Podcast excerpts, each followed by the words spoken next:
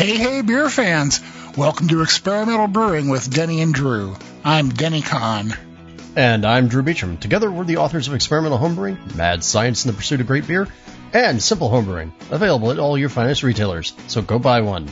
Now, between the two of us, we have over 40 years of homebrewing experience. I'm the guy known for weird beer and strange ideas. And I'm the guy who's known for questioning the conventional wisdom and checking it out. And on today's episode, well, these are uncertain times, but we're going to bring you some normalcy.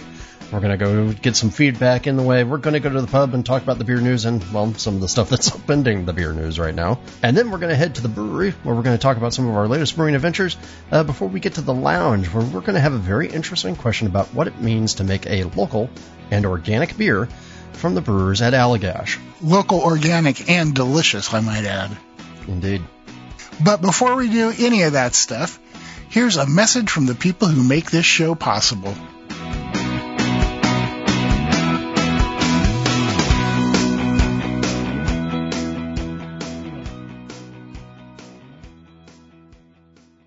This episode is brought to you by Craftmeister and BTF Iodophor. When you absolutely, positively need to make every surface clean, bust out the cleaners with professional power and homebrewer safety. Make better beer with better chemistry. Choose Craftmeister. This episode is brought to you by the American Homebrewers Association, host of HomebrewCon, an annual celebration of homebrewing and the community of homebrewers. This year's event takes place in Nashville, Tennessee, aka Music City, from June 18th to June 20th. Learn more and register at homebrewcon.org. And by you, our listeners. Go to experimentalbrew.com to help support us. Click on the Patreon link to donate whatever amount you'd like to help support us and our charities. Click on the Brew Your Own magazine link to subscribe to BYO. Or click on the HA link to join the American Homebrewers Association and receive a subscription to Zymurgy magazine. Part of the proceeds from those go to help support the podcast. Thanks for your support.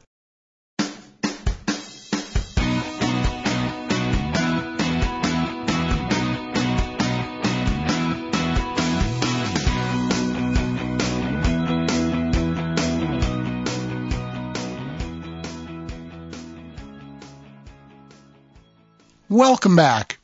We're going to do some announcements here before we kick into the rest of the show. And the first one is that there was a new episode of the Brew Files that came out recently. Huh? Not not quite on schedule. Not on schedule, but close enough. It's out there. It's episode 84, and I sat down with gluten-free brewer Brian. Yeah, that's a mouthful. Uh, but Brian Newscomb, who runs both a blog and a podcast all about gluten-free brewing, and all about the changes that have happened recently to make it possible that you can actually make gluten free beer that you actually want to drink, even if you don't need it to be gluten free. And so all sorts of new and interesting ingredients out there for gluten free brewers, including a whole uh, spectrum of things like roasted malts and caramel malts and all that, just made out of millet and sorghum and buckwheat. Ta-da! Wow, that's very cool, man. Uh, you remember when I went up to visit uh, uh, Groundbreaker and James Neumeister? He's using stuff like toasted chestnuts and stuff like that. But man, millet sounds like that could be some real possibilities there. Oh yeah, it's it's really interesting, and it's interesting to see how that world changes. But I also, even if you're not gluten free, even if you don't need to be gluten free, I would encourage listeners to go check it out because there are some interesting techniques in there that are all about how you actually go and use some of these alternative grains as well. And then not only that, but don't forget that you can support the podcast by leaving us a review in Apple Podcasts. You can click the AHA, Amazon, Brewers Friends, or BYO links on the website. And by going to Patreon and pledging a buck or two or more to our charitable cause, which for this part of the year is it's an organization called Not One More Vet, as in veterinarian. Turns out that veterinarians have a really, really high suicide rate due to the nature of their work. You know, they're taking care of our furry friends and uh, sometimes it doesn't go well. So please toss us a few bucks and we will toss it on to them. Always take care of your vets. And if you go and check my Facebook feed, I talked about it on the last episode, but go check my Facebook feed. You'll see a TED talk from a young uh, vet where she talks about exactly why this is such a problem. So, now, having said that, it's time for your feedback. feedback. That's right. It's time for feedback. And we had one piece of feedback coming from Rich Potter. Uh, remember a couple episodes ago we talked about uh, how much how to tell how much beer is left in a keg. I think uh, it was episode 108. And Well, that's like, easy, man. You just keep drinking until it's gone and count the number of pints. Yeah, I know. The, the, for me, it's always, oh, hey, this pint is suddenly pouring very, very clear. Damn it, I'm near the end of the keg. That's right. It's the last one. I had that happen the other day. So Rich writes in to says, uh, I've found a cheap solution which seems to be working well for me. In the UK, we have a thing called Kinder Surprise Eggs, a chocolate egg with a plastic pod inside containing a toy. I have some 5mm and magnets left over from building a stir plate, so I superglued one of these to the inside of the pod, closed it up, sanitized it, and chucked it in the keg. I then used one of the magnets from our magnetic child locks to attract it to the side of the keg, and then stuck a stir bar to it. Now, as the beer level drops, so does the floating pod and the stir bar on the outside, so you can instantly see how full the keg is. This does obviously require sight of the keg, so maybe not perfect for a guy with his kegs on the other side of a wall. I was going to try a ball bearing on the outside, but I didn't have one around, and the start and the start bar seems to be working for now. Unfortunately, I've just Googled, and according to Wikipedia, Kinder Surprise are banned in the U.S., and importation can lead to a fine of up to $2,500 per egg. You apparently can't put something non-nutritious inside of an item of confectionery, so you probably need to find another source of a small plastic pod. All in all, the cost was probably a couple of quid, or $2,502, including the U.S. import fine. Rich Potter. And Rich is right. Uh, Kinder eggs are not legal here in the U.S. And yeah, part of it's the plastic shell inside the chocolate shell. And then also the fact they have toys inside them that have small parts and you can follow along. However, here in the U.S. we do have uh, Kinder Joy, which is all the goodness. I'm not really a fan of Kinder. All the goodness of the Kinder eggs, but in a uh, safer package. So yeah, I imagine that you could do something very similar with you know any number of like little plastic, uh, you know, plastic pods that you could find. Um, don't go use a Tide Pod. And but yeah, I mean that's a that's an interesting solution to the problem. I like the idea that it's just kind of automatically updating. it seems to be a lot simpler to me than say scale or pressure plate. You know, but it's not as easy as just opening your kegerator door for a couple minutes and waiting for the uh, condensation to show you where the beer is. Listen, young man, I am not paying to refrigerate all of your brewery.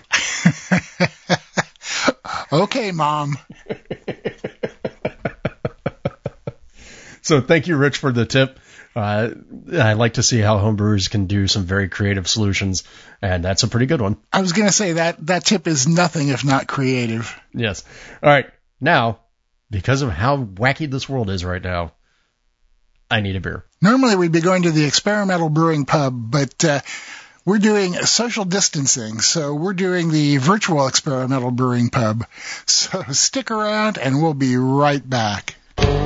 Getting accurate measurements of your beer is one of the keys to improving your brewing. The Pro Series hydrometers from Brewing America will help you help your beer. These American-made NIST traceable hydrometers are accurate, easy to read, and the kits come with a cleaning brush and cloth and a borosilicate test flask that uses half the sample size of most flasks. That means less beer for testing and more beer for you. Brewing America is a small, family-owned business of husband and wife veterans, so when you buy a Brewing America hydrometer, you're not only getting a great piece of equipment, you're supporting the people who support America. Brewing America hydrometers are available on Amazon or at www.brewingamerica.com. Mecca Grade Estate Malt is a craft malt house owned and operated by the Klann family on their beautiful Central Oregon high desert farm. Their eighth generation Oregon farming family grows and malts all of their own specialty grain, creating malts that are rare, remarkable, and bursting with flavor. Malt is the foundation of your beer, so why settle? The best beers deserve Mecca Grade. For more information, please visit meccagrade.com.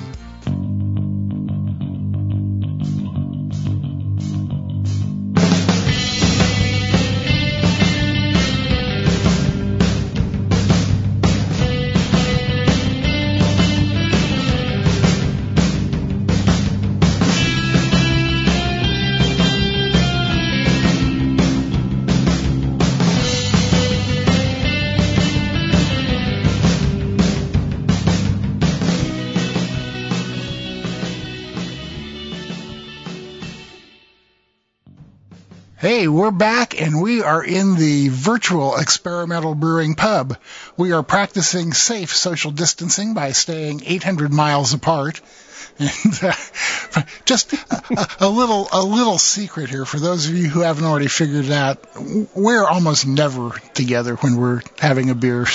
So this is this is nothing unusual. We've been practicing safe drinking for years now, right?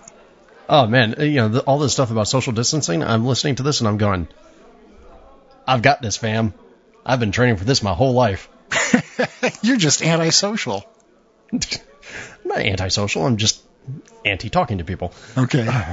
Well, you know what? And for me, I'm not finding this especially onerous because I often go a week or two without going into town or seeing anybody besides Paula. So this is just kind of like normal life, except that when I do go into town to a store, I start sweating profusely. I feel sorry for Paula. yeah, man, me too. So, uh, what are you virtually drinking today? Well, I'm drinking the only beer I could think of that was the most appropriate beer for this time. I am drinking a La Fin du Monde by Unibroue, which is their kind of spiced triple, comes in around 9%, and of course the name means the end of the world and it's always been one of my favorite beers. It's one of the first sort of really Belgiany beers I think I ever had. Uh, I first had it in like 1995 when I went to Montreal on a trip with a bunch of my college buddies because we lived in Boston and still couldn't drink legally there, but we ended up in this little tiny corner uh, beer store and there on the refrigerated shelves was this beer and I, I know just enough French to know that that was a badass name. And I went and I grabbed it and I really enjoyed it, and that sort of kicked me down the line of going and exploring a lot of other things. Yeah, you know that's that's one that I've discussed before too in the pub because I just absolutely adore that beer. It's a a great blend of the the Belgian phenols and the spices and the malts. Uh, really, really a good one. And if. I could get out and buy beer, I'd probably go get one too. Yeah, and then well, I didn't I didn't buy it. I had it delivered. yeah, I'm a little bit far for that. Yeah. Thank you, Drizzly. Um, but yeah, I just figured that was a very appropriate beer. And for you, sir? Um, we were forced to miss the latest Alesong quarterly release uh, about a week or so ago due to the weirdness in the world. So we broke into our Alesong stash and pulled out a beer that they call Syrah du Ferme. It is a spontaneous sour ale aged in oak barrels with Syrah grapes. It comes in, oh, just a hair over 8%. It is a delicious beer and it's a beautiful beer. The color in this is kind of this light ruby. Uh, it's, you know, just a, a beautiful beer. There is a just a very, very slight hint of sweetness from the grapes that perfectly balances the tartness from the spontaneous fermentation. Uh, a lot of times spontaneous beers are too tart for me. You know, I, I just don't appreciate them because I can't get anything but the tartness. This one is perfectly balanced. And the really good news about looking through the fridge to find this was I discovered that we've got another bottle of it too. Ah, see, that's always nice. Um, I still have one of my French 75s hanging out in the in the cellar. Oh man, I'll probably break into that before too long. I don't have any French 75 left, but I've got a couple Old Tom uh, and tonic beers left, so it's almost the same. But I, I think that the French 75 still has those beat. It's kind of hard to talk about the beer world right now and the news in the beer world without talking about the whole mess that is the coronavirus and COVID 19. Uh, and exactly how it's impacting all of us and all of the people that we depend upon as brewers and homebrewers. So, a couple of things out there. One, we do hope that everybody is, you know, following the CDC guidelines and being safe. Uh, you know, both Denny and I have underlying conditions that make us uh, very wary about all of this. Pa- paranoid uh, so. and hypochondriac. That's what I said to Lew Bryson the other day. There you go. And but at the same time, we need to be out there helping support our friends and neighbors and all the small businesses around this. A lot of people are going to be hurting for a while. So here's what we can, uh, here's what we're encouraging people to do. There are gift certificates that you can buy for every brewery, or almost every brewery. Uh, go check their websites, go call them up, go check their social media go throw a couple bucks that you'd spend at the bar, you know, over the tap room to them right now while they're hurting, you know, just to get a little bit of that, that money in there. A lot of breweries and even now bars are doing to go. So you can actually roll up and call them and say, hey, I'd like a four pack of this and a four pack of that. And congratulations, they'll bring it out to you. And I think the one that's amusing me is even here in California where they're notoriously uh, tight fisted and about you know any sort of alcohol liberalization, they're allowing restaurants to sell cocktails to go as long as food's being sold as well. Cool. And and a lot of brew shops now are taking orders either online or over the phone, and you can pull up and they'll run stuff out to your car, so you don't even need to get out of your car. Yeah. So by all means, go and support your local brew shop. Go do whatever it is you need. I mean, hey, look, we're all going to be sheltering in place for a little while, so you might as well have some supplies on hand to go make that delicious beer. So go get those things uh, locally. Take the load off of Amazon and those guys because there are other things they're having to deliver. Um, and to me, I think the big question is how many breweries are going to survive this? I mean, we're at you know what over 7,000 breweries, and a number of these are small little mom and pop places that depend upon their tap rooms for you know actually staying open. Right, so and a lot be, of a lot of them were on real shaky ground before this even happened. Right, so it will be interesting to see. So if you can, if you're in a position to, you know, and you're not like Denny and I who are afraid that we're going to die if somebody coughs on us, um, go give some support. And if you want to see just how dicey the picture is, we really recommend uh, Jeff Alworth over at Beervana blog. He put up a really great article with four different reactions from people in the Portland area about what's happening to their establishments, you know, with regards to all this and what their history and timeline was this. And of course, my favorite is that they has Van Havig in there from uh, Gigantic. And if you remember, Van and I had a long tangent happened in our episode uh, talking about the bubonic plague and the Black Death. So Van was all over this. Yeah, and all those breweries aren't uh, exclusively from the Portland area because one of the people he talks to is Matt Van Wyk from Alesong down here. I'm sorry, that's still Portland area to me. Uh, kind of, kind of like my comments about uh, you know where the hell is San Diego? Huh? Exactly. So it is a very good read. It's also very interesting to see, like Van, for instance, he goes in the span of well, I think five days from talking about, hey, great, we've got the second tap room location all ready to open, we've got everything set, we're going to be staffed, blah blah blah blah blah, to it's now shut down, and that project is currently halted. So um, it was kind of interesting to watch what happens there. Uh, one other uh, little piece of advice: we've seen a lot of people out there asking, "Hey, can Star San, you know, kill uh, kill COVID nineteen? Uh, a lot of debate about it. The uh, the blunt answer is no, don't depend upon it. Uh, there are some people out there who will say the acidification will do its job, but it's not what Star San is designed for. Uh, it is not what you should be using to combat anything. Soap and water works best. Uh, alcohol solutions above 60% also work. Um, but then the other one that we want to put out there is our sponsor, well, National Chemical, who is the parent company of our sponsor, Craftmeister has just released a home scaled size version of their QA sanitizer, and that's Quats. And Quats is a virucide. So they are selling limited supplies and they're limiting the number of people who, the number that you can buy at any one time. But for 10 bucks, they're selling a jug of this stuff that will make 21 gallons of virucide. And it is super effective. It is what is used all around the, the restaurant industry to to clean stuff and sanitize stuff. So if you are really concerned and you really want to have a product on hand that will do this job, go get some of this uh, QA. They're shipping it out from Minnesota and it's coming rapidly. I ordered it and it was here a couple days later. So go and uh, go and get some of that stuff if you want.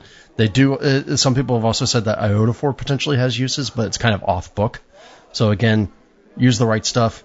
But for the most part, just remember Wash your damn hands. The quaternary ammonia QA has actually been uh, approved and certified by the CDC to be useful against uh, coronavirus. So that's what we'd recommend. Uh, like Drew said, maybe Star San works, maybe iodophor works.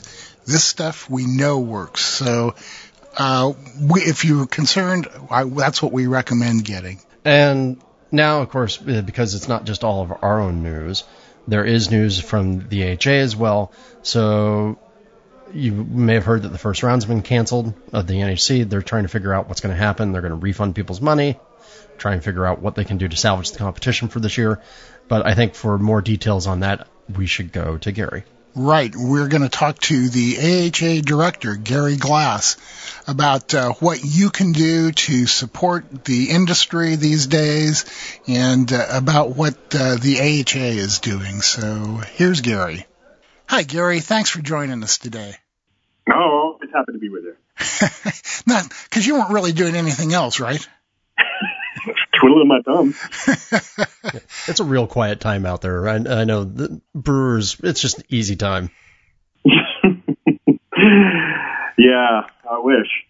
So, as we all know, things are getting shut down. It's getting weird but a lot of people want to like keep brewing and supporting uh, the the breweries that uh, that are having such a difficult time these days now that they don't really have uh, a way to connect with their uh, their customers very easily. So, what are some things people can do, man?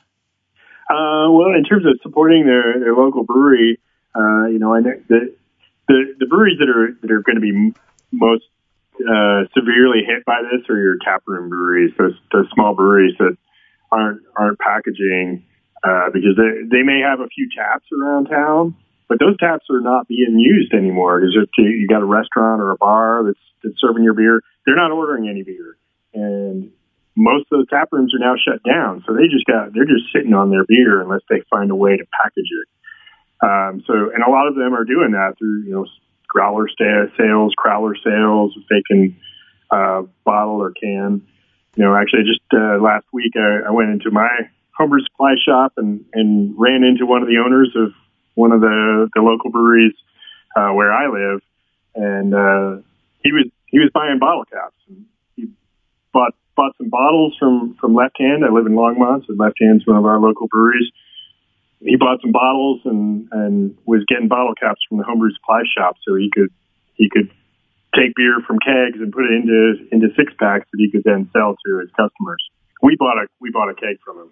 For a lot of those breweries that with their beers tied tied up in kegs, like that's going to be a that that could be a savior for them if you're if you're able if you got a kegerator and you can buy a keg from from your local taproom brewery, uh, that that could really help them out. Um, and otherwise, you might might even be able to bring in a corny keg, and they might be able to fill it for you. Yeah, that's kind of what I was wondering too. You know, if you were able to drop one off and go back the next day and pick it up and spray it down with disinfectant before you took it home, uh, maybe yeah. somebody would be into doing that. Yeah, I mean, something else that you that you can do uh, is is buy gift cards. You know, if your if your breweries uh, do gift cards or you know or merchandise, um, but, but with the gift cards, that's, that's you're basically giving your your local brewery a loan, uh, and they, they can fulfill it when uh, when they they have the ability to, but it gives them some some cash flow, so they can be pay, paying employees and uh, any other expenses that they might have. I've been talking up gift cards as well because it's not just breweries that are going to be hurting; it's also our homebrew shops. We, I mean, we know that retail has been down for a little bit. This is just going to make it worse. Right. Uh, it, it, very well could, uh, although I think that this will also spike an interest in, in homebrewing. Or people are stuck at home. Uh, it's a it's a good opportunity for, for people to be doing more brewing than, than maybe they were before. Uh, so the, the trick is how do you how do you support a, a homebrew supply shop that that can't have customers coming in the door? So I know like the a couple of the local shops in my area have, have started taking orders either over the phone or online, and you can go and pick up. You know, they'll they'll put all all the all your your whole order together and then hand it to you out out the door, uh, and that way they don't have people coming into the store and uh, potentially exposing their their employees. Uh, but that, if you've got a homebrew supply shop and they're they're doing something like that, you know, now's the time to to to order some ingredients to uh, if there's a piece of equipment that you've been thinking about for a long time, buy that piece of equipment from your local store and, and help them out because it's it's going to be rough getting through this. You know, and that's a that's a really good point. Uh, homebrewers are always looking for bargains, and a lot of times, you know, uh, we're cruising the internet trying to find the cheapest price on something, uh, this might be the time to start thinking in terms of somebody else and uh, maybe throwing them a few bucks. Yeah, definitely. Those, those, those stores do so much to serve our communities, uh, and if you know if we're not supporting them, they're going to go away. And so the, you, you could be losing a, a major resource by by undercutting your local homebrew shop. Uh, I mean, of course, if you if you can't get stuff from your homebrew shop, I, I don't have any problems with with shopping online. But right. I'd also say, you know, if you know, avoid shopping on Amazon. And I mean, that's that is the ultimate undercut. And I've heard it from so many homebrew supply shops that, that say, you know, I'm I'm getting killed by my customers going to going to Amazon. They're not blaming the the big online retailers. It's it's Amazon that they're seeing their customers go to. Yeah, because I mean, it's so easy to go to Amazon. I mean, most people are going there already, and it's just like, oh, hey, look, I can do that too. Right, exactly. It's, it, it can become a become a habit, and you know, for the most part, you're not like a lot of those things that, that you're buying aren't stuff that you necessarily can can get at the, the local store or the local store some mega business, but that's not the case with your homebrew supply shop. They're, they're absolutely dependent on local people buying from them. And of course, right at the moment, Amazon is so busy doing other things that uh, you might not be able to get what you want from them anyway. So uh, another great reason to buy from your local shop.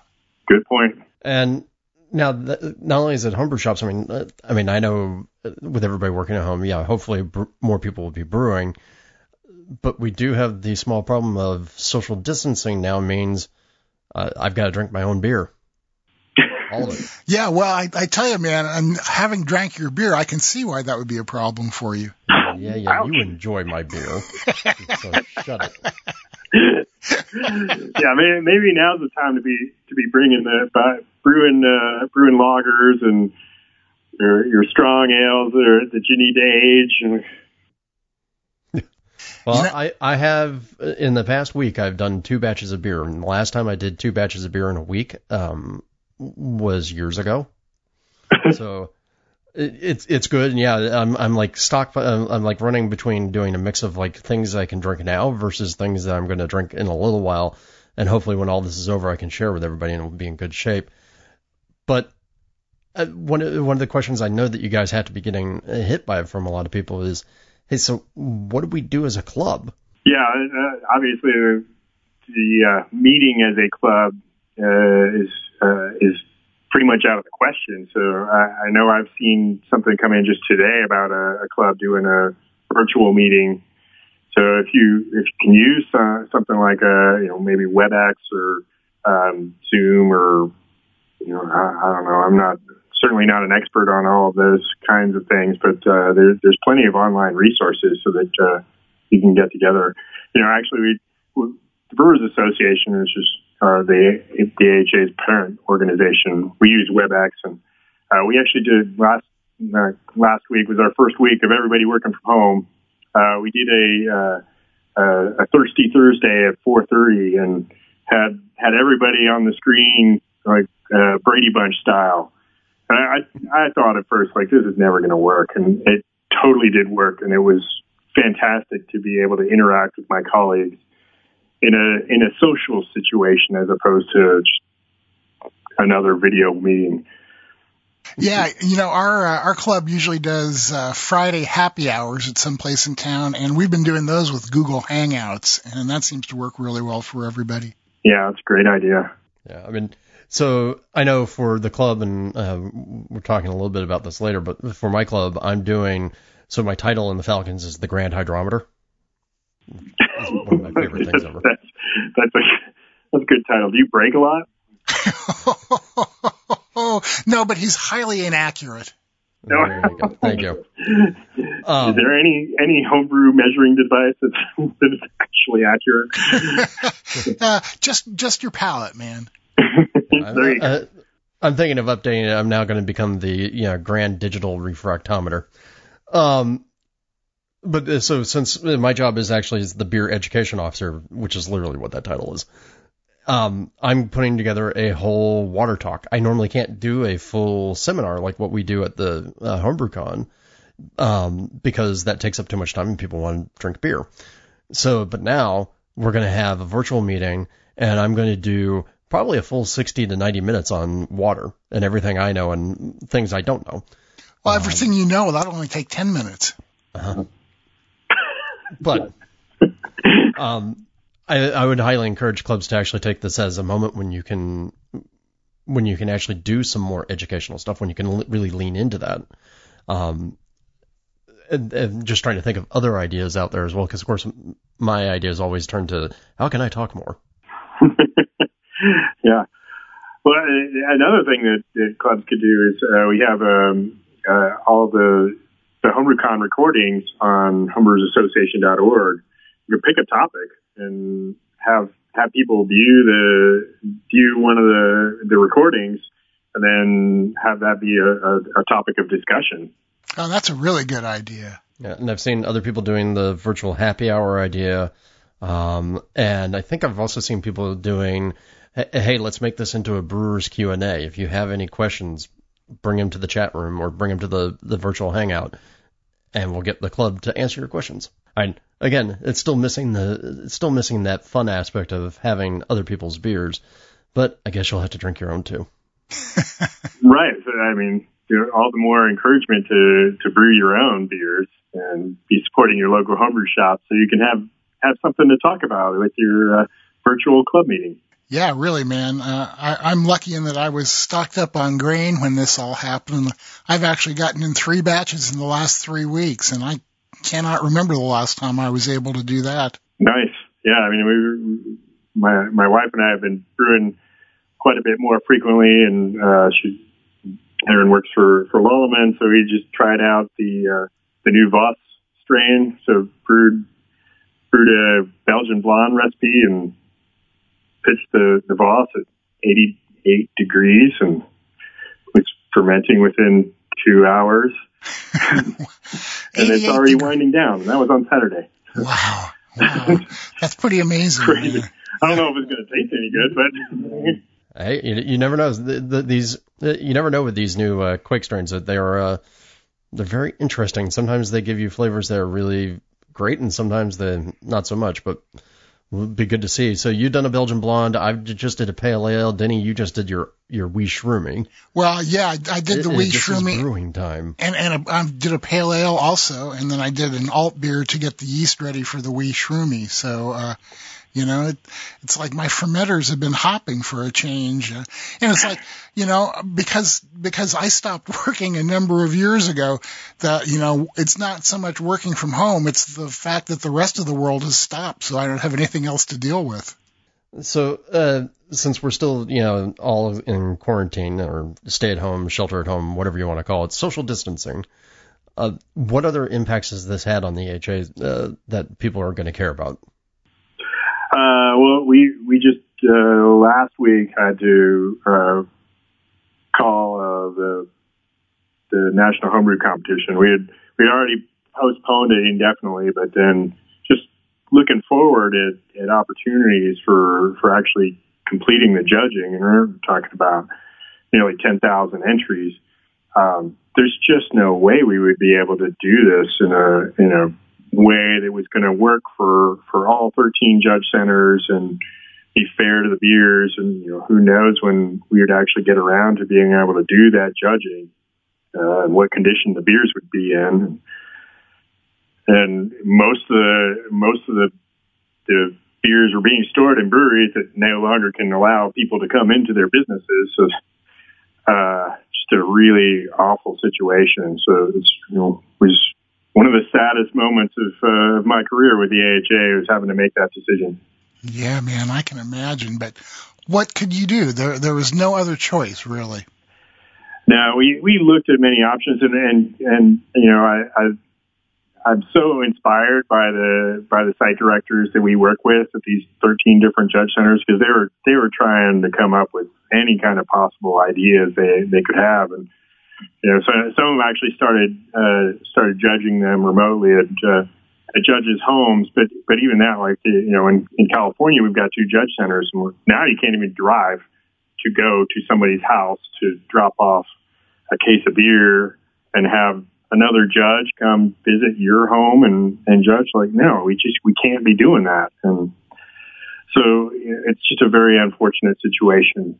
However, we we are hoping that we can, um, you know, assuming that we are we are able to go forward with HomebrewCon, we're still looking at options for that. We have not canceled that, uh, but obviously, with it being in June, um, up in the air whether we can do it in June or not.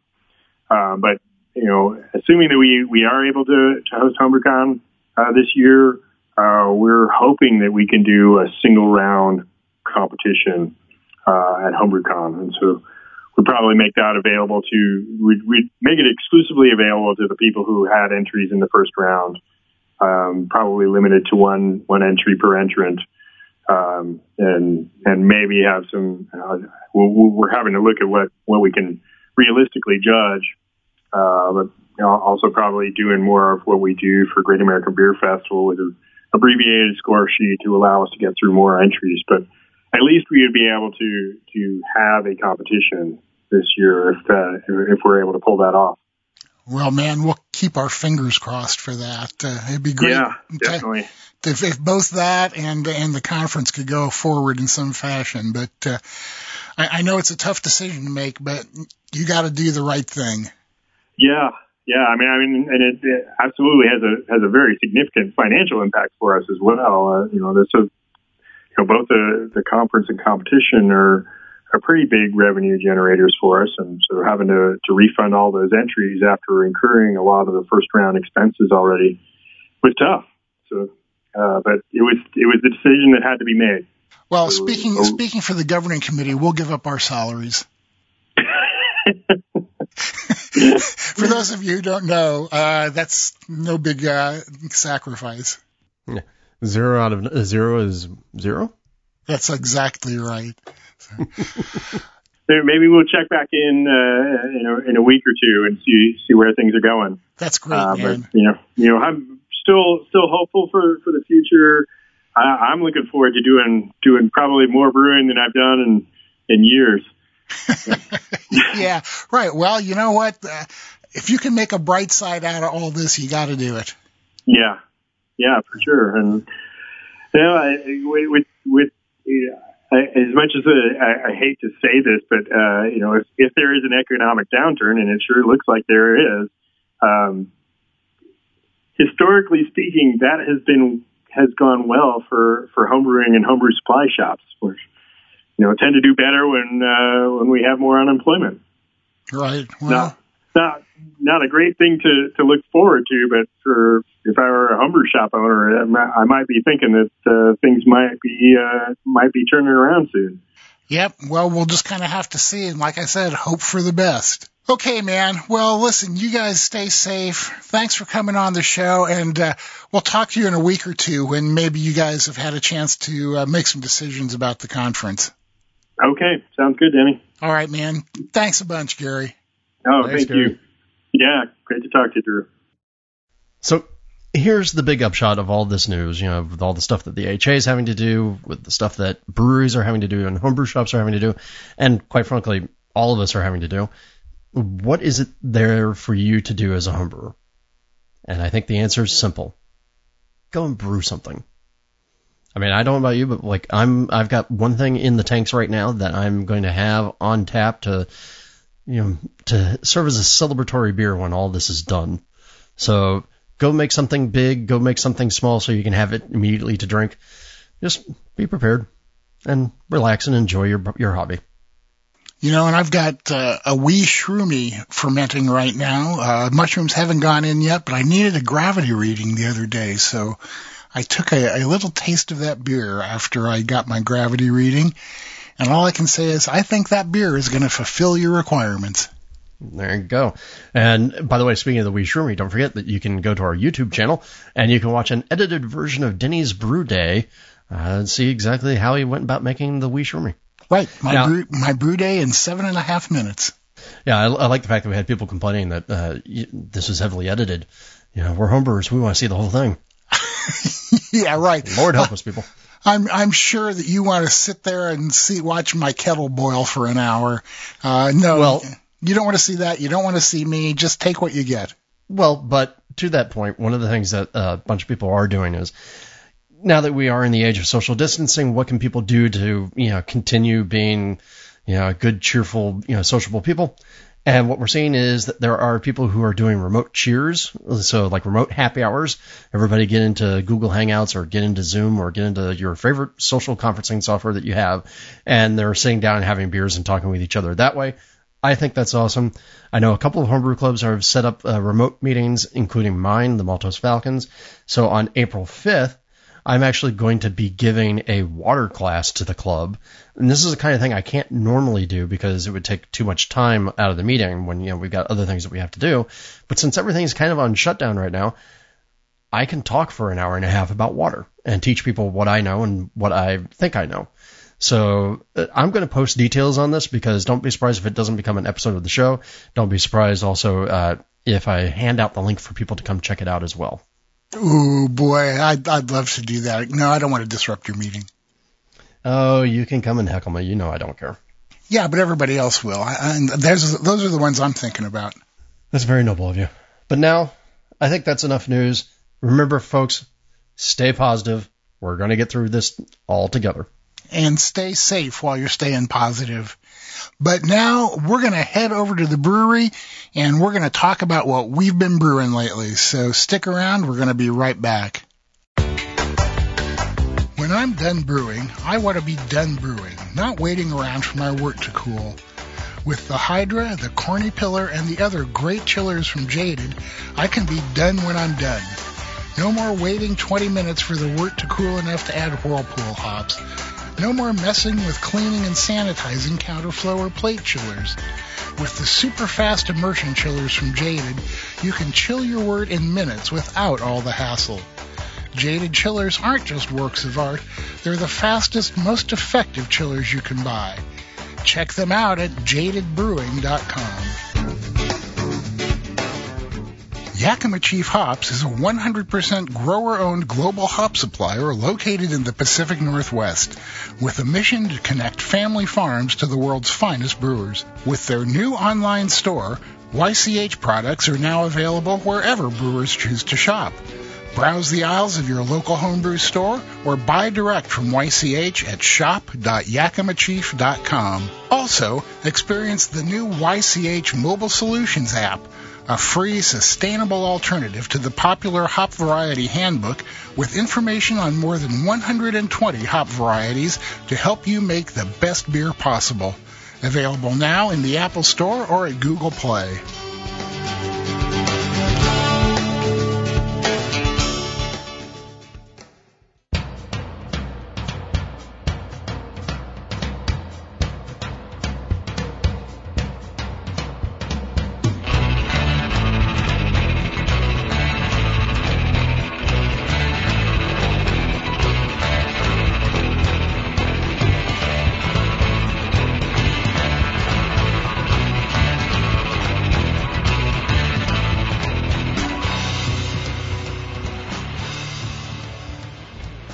Welcome to the brewery.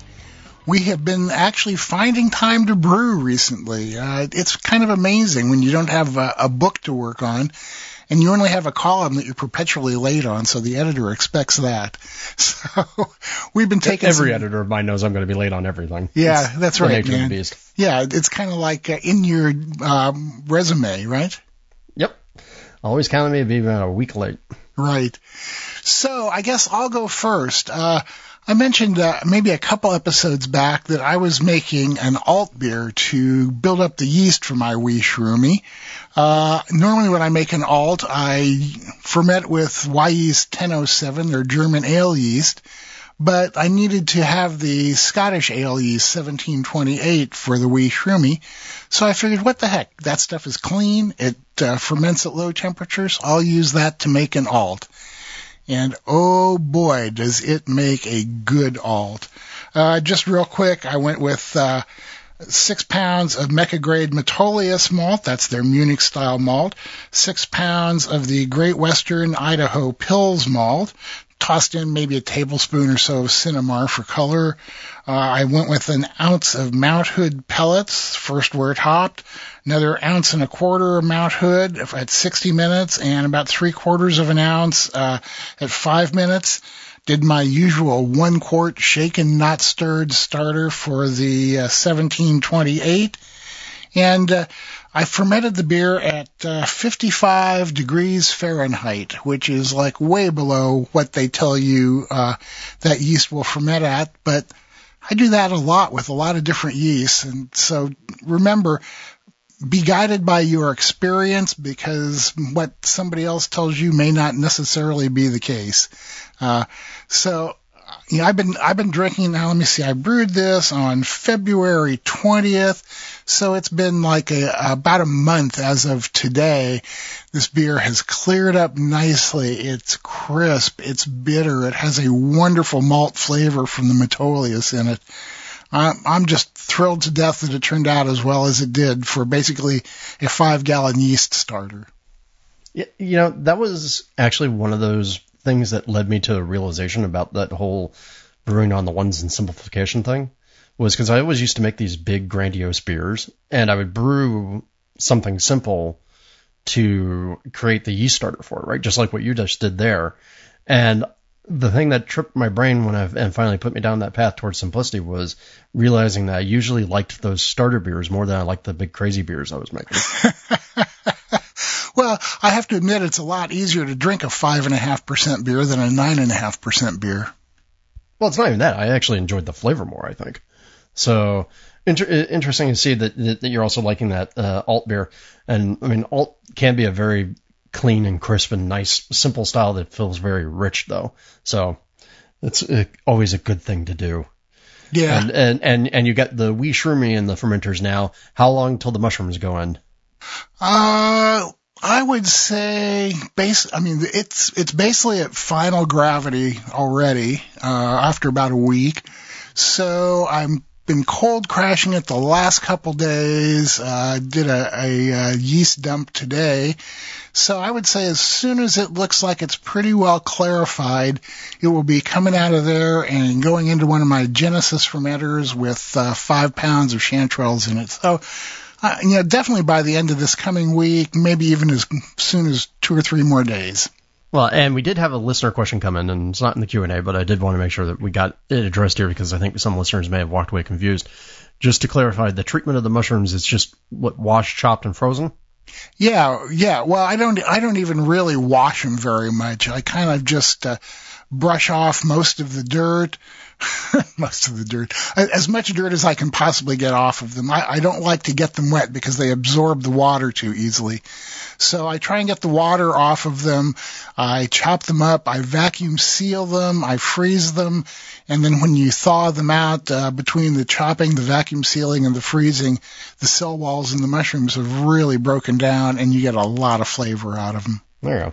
Always, always a good thing to do. Yeah, I like, I like doing that freezing of any sort of fresh vegetables and fruits in order to, in order to bust things. Yeah, it works really, out, really well.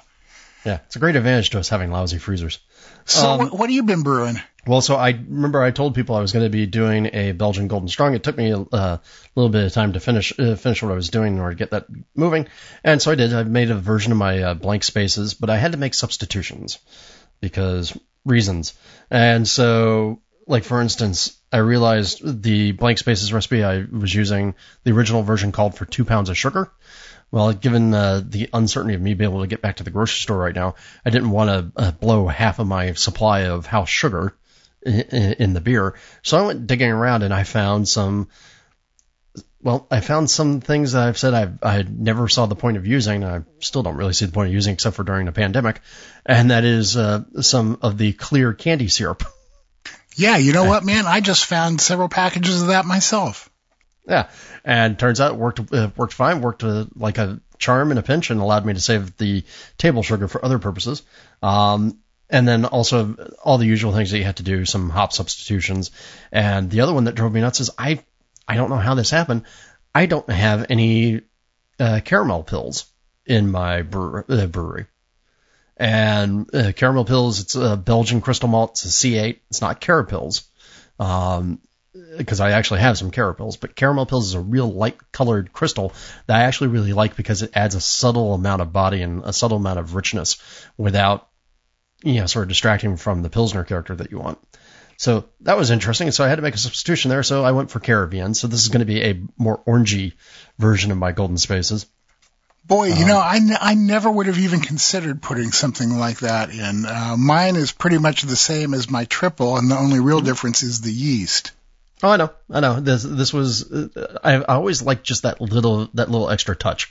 Um, so is this going to be spot on to what I normally think of as a Belgian strong golden, or like in my case, my Belgian strong golden? No, but it's still going to be Belgian. It's going to be golden. And it's going to be strong. Um, and uh, just to keep playing around with uh, no chill, I no chilled this into the cube. And y'all will remember if you listened to the Brew Files episode a couple weeks back, when I've been doing no chill, I've been doing the fermentation in the cube. Well, I brewed a Belgian blonde a couple, uh, well, about a month and a half ago now to generate the yeast cake for this.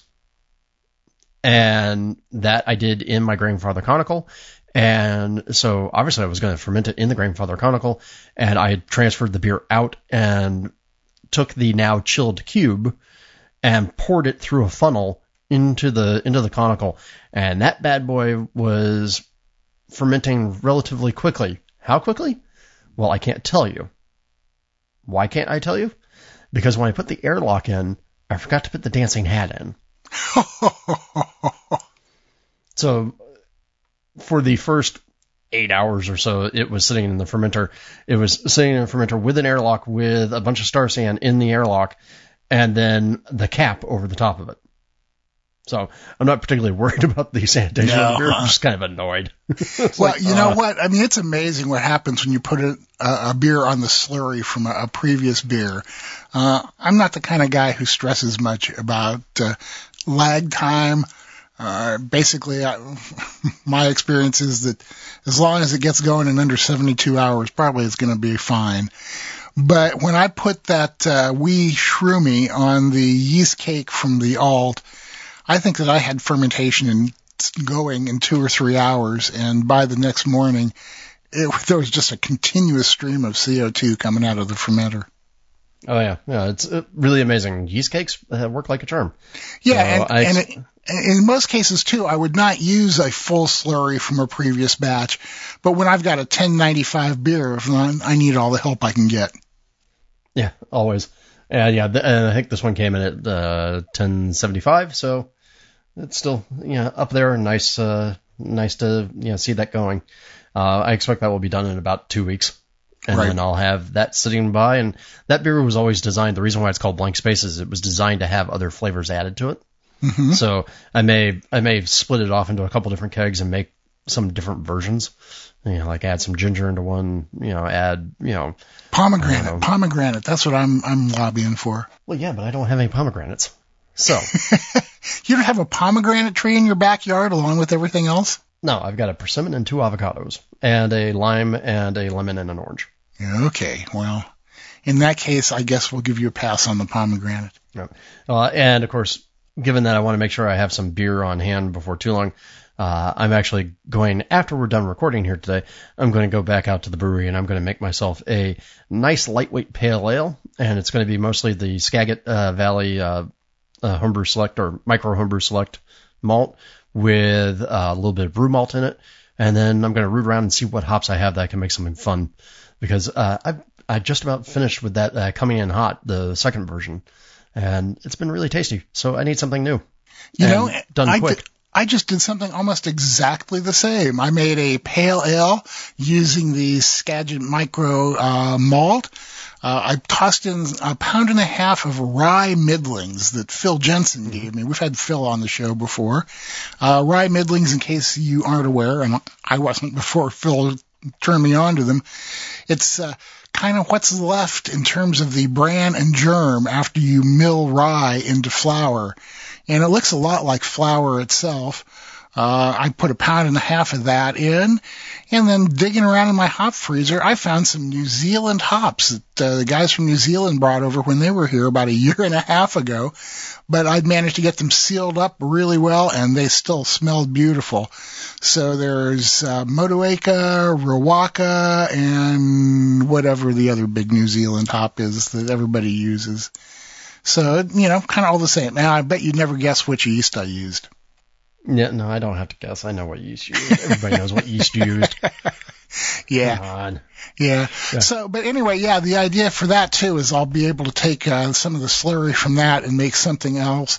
I'm reasonably well stocked on yeast, but I'm going to be making sure to reuse as much as possible these days to uh, limit the amount that I have to go out and source. There you go. Well, I think that's a pretty good set of brewing adventures. What are you guys brewing in this uh, pandemic time? I know a lot, I see a lot of people online saying, "Hey, I've got all this time because I'm working in remote, or you know, my job is shut down for a little while." Um, I wish. I, unfortunately, I work for something that's considered critical infrastructure, uh, not essential, critical, and I've been more busy recently than I've been in a while. So, what are you brewing? Please let me know so I can I can think on it. Yeah, vicarious brewing for Drew. All right. And now, as I said, I've been busy, so I need to lounge. Okie dokie. We are going to head over to the lounge and talk to Patrick Chavanel, the R&D and technical brewer at Allagash Brewing in Portland, Maine. And it's a, it's a great interview. And when we get done talking to Patrick, we're actually going to be tasting some beer he sent us. So stick around and you guys can have a beer vicariously through us. Are you having trouble finding enough time to homebrew and give attention to the other important things in your life? Is your newest brewed IPA experiment coming at the expense of other obligations? Don't neglect partner or pet. Brew with the Genesis Fermenter. Learn why at genesisfermenter.com and find them wherever Brewcraft USA products are sold. Wyeast is redefining Wintry Mix this quarter, so we invite you to toast these new exclusive releases as we head into the new year. An original from our early days, 1087 Wyeast Bohemian Ale Blend is being released for the first time ever to homebrewers. Look forward to the qualities of this versatile blend in your next British or American style ales. 1882 Thames Valley Ale 2 returns for its crisp, dry, and malty profile and the ability to produce bright bitters and dark ale styles. And if you're seeking a cold savvy yeast for winter brewing, 2105 Rocky Mountain Lager is ideal for North American and light lagers.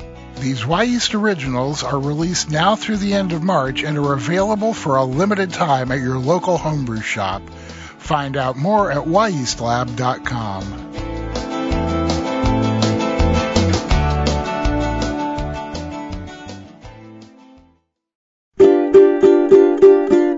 It's just about time. It's just about time. Don't you think it's about time? We talked about beer. Okay, this is part where everybody sings beer, beer, beer, beer. Beer, beer, beer, beer. Beer, beer, beer, beer. Today in the lounge we have Patrick Chavanel with us. He's the R&D brewer for Allagash. How are you doing today, Patrick? I'm pretty good. How are you guys doing? Uh, you know, considering the state of the world, I'm in pretty good shape. Yeah, I know. you got to stay positive, right? Exactly, exactly. So today we're going to be talking uh, to Patrick about what he does as the R&D brewer, uh, what Allagash is all about, and uh, especially about this beer uh, Cross Path, which I guess is your first organic beer. Is that correct? Yeah, it's our first uh, organic beer. I mean, we we've been using some organic products in uh, in a couple of our beers um, fairly recently, or the last couple of years. Uh, we, white beer has organic oats, and this other beer that we make, River Trip, uh, it's uh, like a hoppy Belgian pale. Um, that also has some organic oats too. But yeah, this is our first kind of delve into the uh, organic world. right. we learned a lot. Yeah, man, uh, isn't that amazing how you uh, you always learn so much the first time you try something? Yeah, for sure. yeah, I mean, it's it's not just uh, about the ingredients. You know, it's we we had to get uh, a lot of certification in terms of uh, our process, uh, which was new to us. So it was it was a challenge, but it was exciting. It was Right. great. So just to just start off, uh, you know, can you tell us, you know, about yourself and also how you got into good beer? Oh yeah, yeah, yeah, for sure. Um, so I was going to college at the University of New Hampshire. Uh, never really liked beer in college up until towards the end, um, where I realized that there's this brewery down the road, Redhook uh, Brewing Company, um, out of Portsmouth, New Hampshire, and they had free tours every Friday. And this dude Byron, who used to lead their whole tour program, uh, did this free tour, and you got free beers, and it kind of blew my mind because I had never realized that beer could taste the way their beers tasted. You know, in my mind, I I just kind of thought that everything was kind of a fizzy light lager, and I it kind of opened my whole world into the realm of like other possibilities to what beer could be. Uh, so, and the fact that it was free, you know, it was pretty great. So we go there every Friday, and the more we heard uh, this guy Byron talk just about the process, the more interested I became, and then it got me into the world of homebrewing, and it kind of snowballed from there. Uh, and that beer became basically an obsession to the point where it still is today. Um, but I started to homebrew a lot. I homebrewed for about, I don't know, three, four years. And then, uh, listened to a bunch of brewing podcasts. You guys weren't around back then, but, uh, uh, Brew Strong was around back then. I think they're still around now. I just kind of They are. fell out of listening to them. Um, but they, they were great. I listen to them all the time. Um, and uh, then my girlfriend and wife now convinced me to quit my job because I was miserable. I was a data analyst at a business to business telemarketing company, which I'm sure sounds super interesting. Oh yeah, man. Yeah, Um, I, I, I could hardly wait to do that. So, you know, I love doing that and all, but, um, but yeah, so I started to look into potential brewing jobs. I posted my application on this website, Pro Brewer, uh, and Allagash just so happened to be hiring around then. Um, so I went up for, for an interview and the way we interviewed back then and actually still interview to this day is an extremely thorough process. I came in for I think at least three interviews. Um, Wow. and it was well maybe it was a little less thorough back then in that the the process was more just you went to hang out with someone who was actually working at the time and then you just kind of shut and uh just had a conversation so i went in i remember because i i went to this grocery store parking lot because i like showed up way too early and I was like reviewing all of my like brewing notes because I thought like Jason was going to ask me all these crazy brewing related questions. And, and I went in and I'm just like, so how you doing, man? I was like, oh wow, this is really relaxed here. and uh, it kind of still has that same vibe here now, and it's it's awesome. And I've been here about nine years now, and it's a pretty amazing place to work. I'm extremely lucky to be doing what I love to do, and especially doing it at a place like this. man, at nine years, that's, uh, that's quite a while in this industry. So it must be a really cool place to work. Oh, dude, this place is awesome. I always tell people, regardless of this being a brewery and like brewing beer is awesome, just as a company in general, this is probably the best company I will ever work for in my life. The people that work here are truly like family.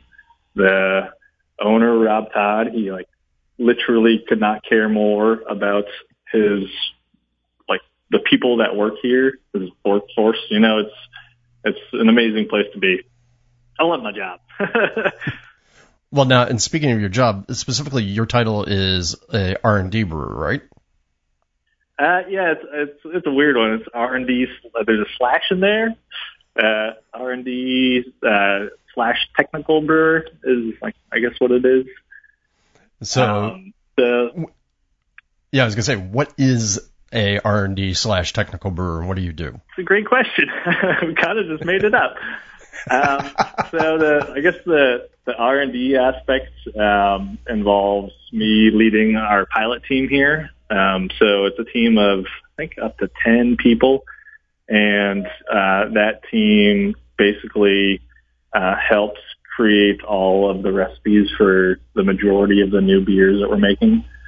Uh, and just to touch on that a little bit too, our pilot program is unique in the sense that the ideas that we we brew literally come from everyone in the company. So we have a a process where someone could submit their idea. It comes to us uh, totally blind to the person who submitted it.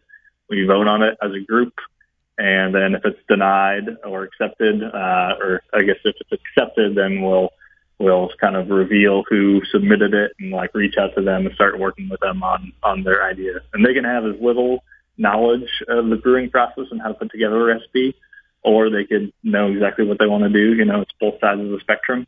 Um, but we've we basically made a lot of our ideas have come from people like all throughout the company, which is unique, uh, especially for a brewery our size. You know. Uh, uh, so that is part of the, the R&D side. Uh, we've started also to, to incorporate actual like more uh, research and development into that program in terms of um, discovering new hops or uh, yeast or grain that we haven't worked with in a while or ever.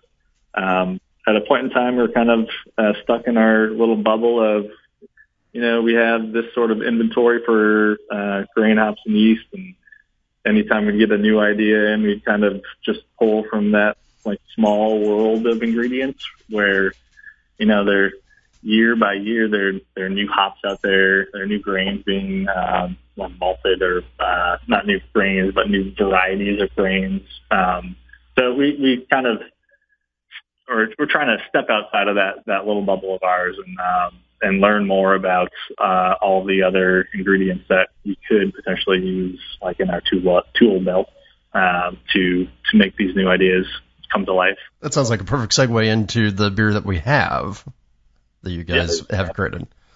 So tell people For about sure. Crosspath. Uh, so Crosspath is a collaboration between ourselves and Grandy Oats. Um, we don't do many collaborations, especially with companies that aren't uh, uh, don't like also make beer.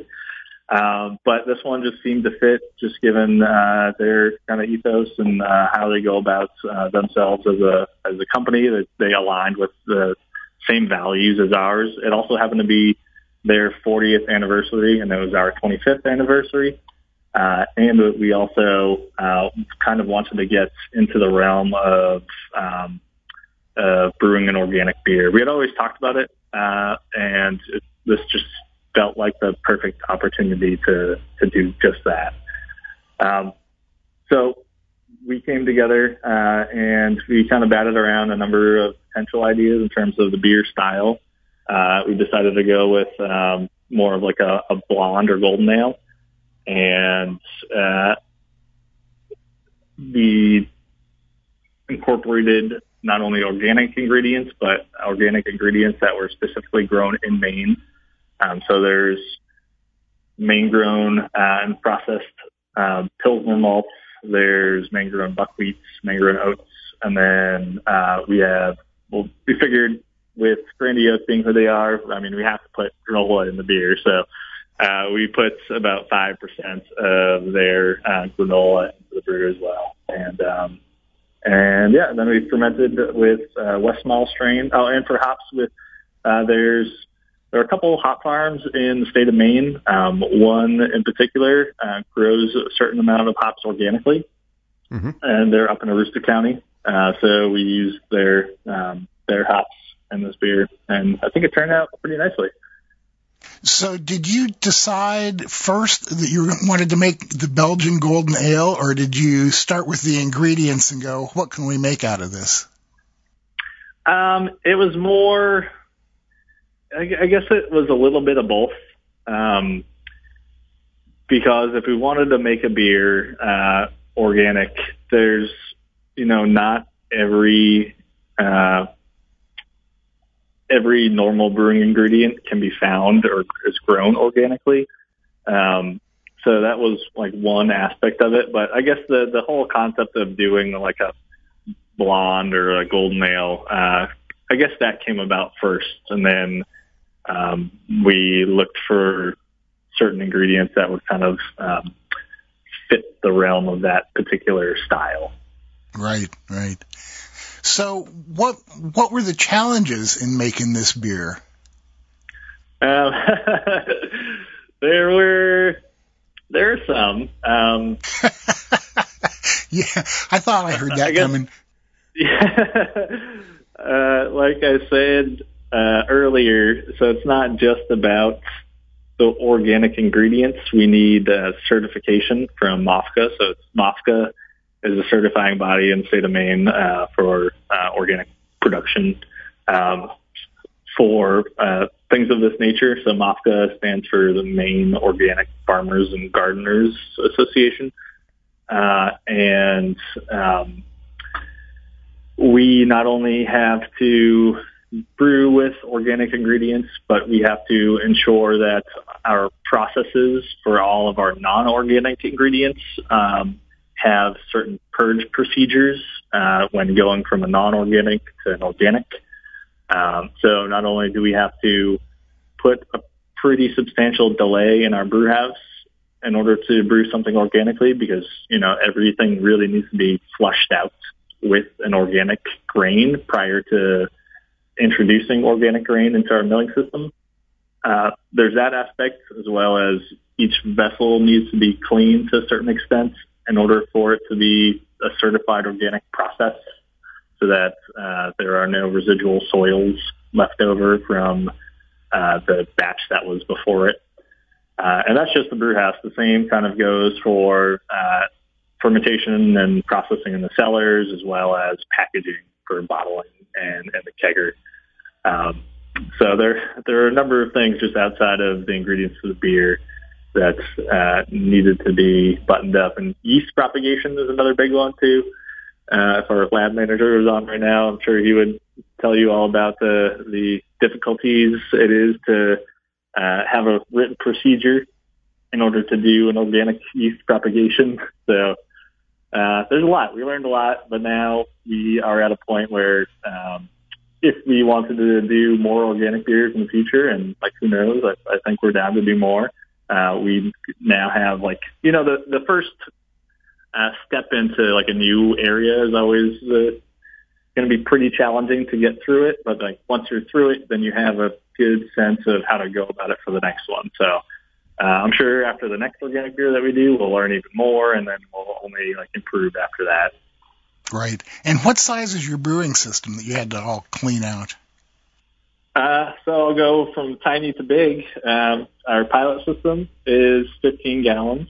Um, we have a 30 barrel system, which was the original system um, prior to, or basically uh, when when Rob Todd started the brewery. Uh, and then our 70 barrel system, that's our, our what we consider a big system. So it's a 70 barrel BrauKon brew house. Right. I love right. the fact that the pilot system is still homebrew size because the way that you describe the job of being an R&D brewer, I mean, that feels very much like, hey, I still get to be a home brewer. Oh yeah, yeah, for sure. I mean, they just brewed a batch this morning. so did you do a pilot batch for this beer, or did you just throw it into the big system? um, that would be pretty crazy if we just scaled it up right away. No, we're pretty thorough with uh, all of our new beers nowadays. Where uh, not only will we do one, we'll do a number of pilot batches on our pilot system uh, before we even go about um, scaling it up. Wow, man, And that's that's at this really point cool. in time, we're doing not only uh, pilot brews and getting that pilot dialed in, but then we'll do what we call an R&D batch on our 30 barrel brew house, uh, just to make sure that the recipe is just to make sure like, you know, the scaling of 15 to 30 barrels, 15 gallons of 30 barrels, um, uh, was, um, was good. Like there are no issues, uh, from going from one to the other. Uh, so we do that just as like a, a double check. And we don't do that for all the beers that we scale up, but for um, a beer like Crosspath, where you know we're brewing a fair amount of it, we want to ensure that it is the best possible batch of beer that we could make uh, before scaling up to the big brew house. So it's a, it's a thorough, rigorous process. So you had to actually purge all three systems then.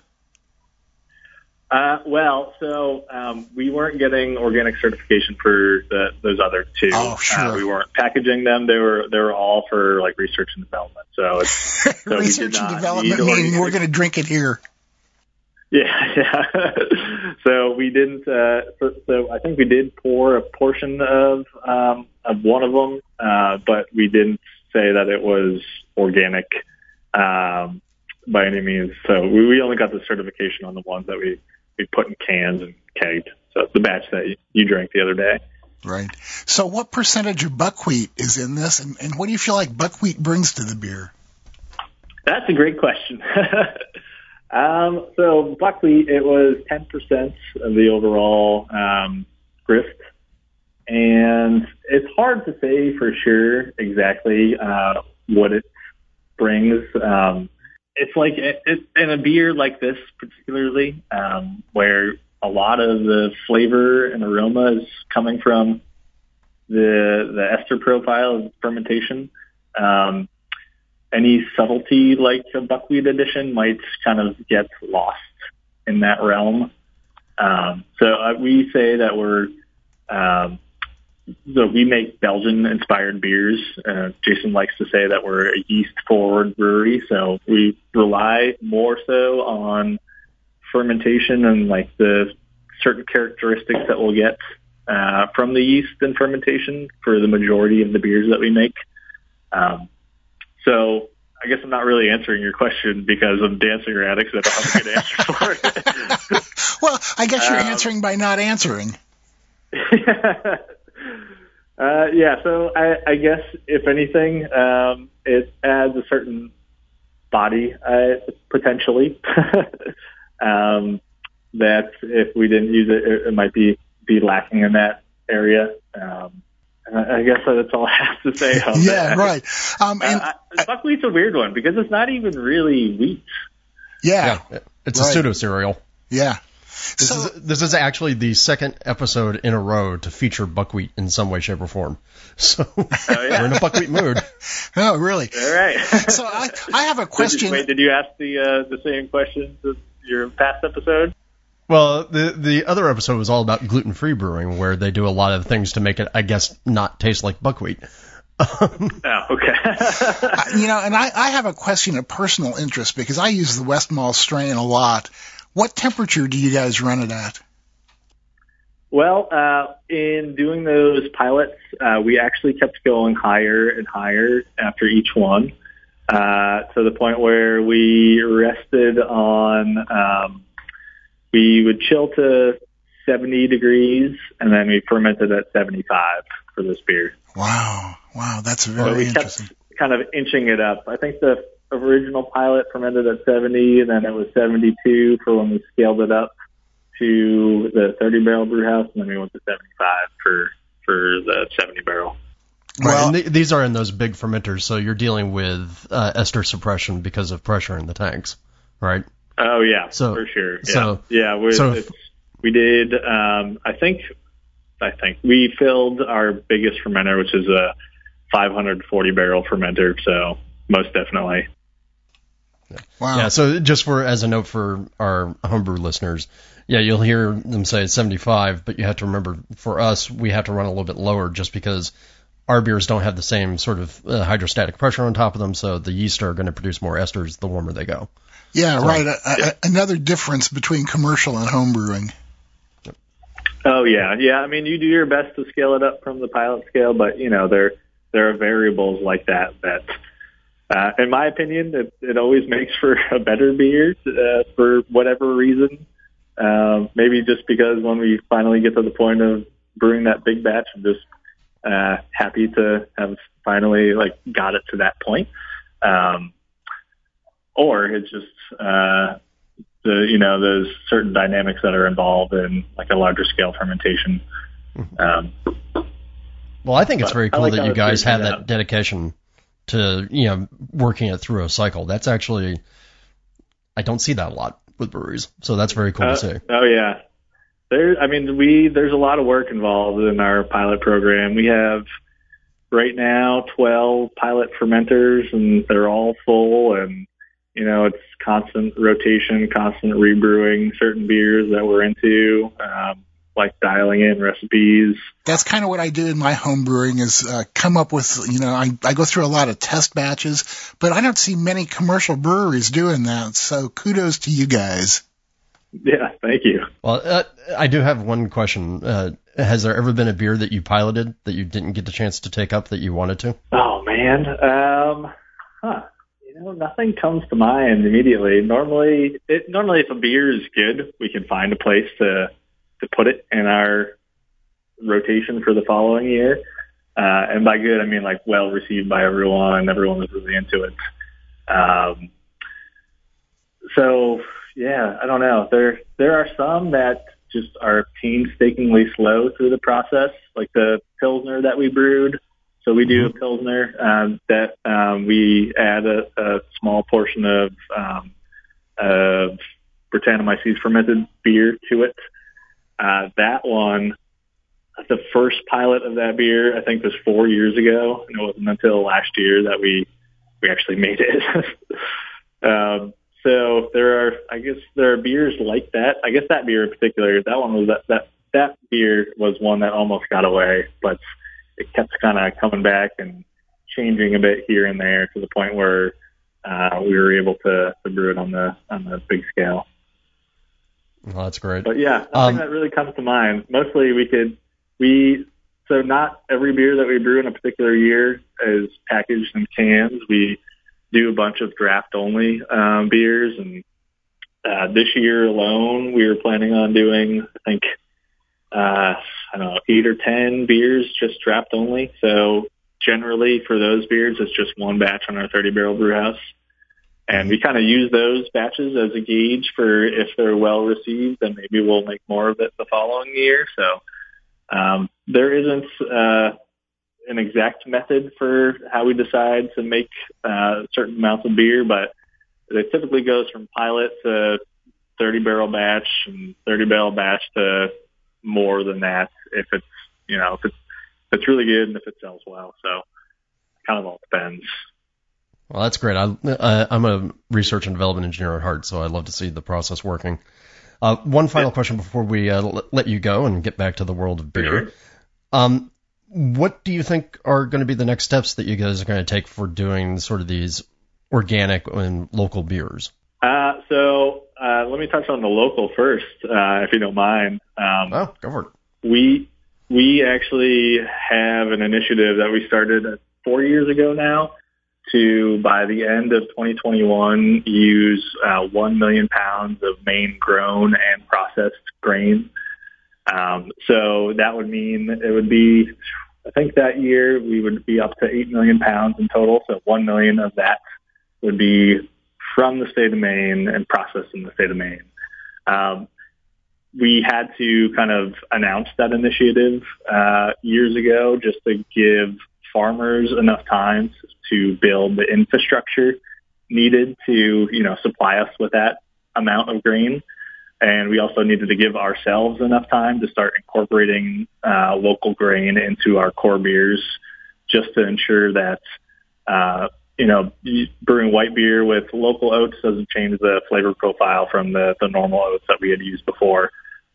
Something like an ingredient change like that, uh, typically, I guess, kind of using that pilot analogy where it, could be painstakingly slow to go from pilot to big scale. We're, we're painstakingly slow at making any sorts of changes in any of our beers, which is great uh, because we want to make sure that uh, white beer with the oats that we used before tastes the same as white beer with the local oats that we're going to be using.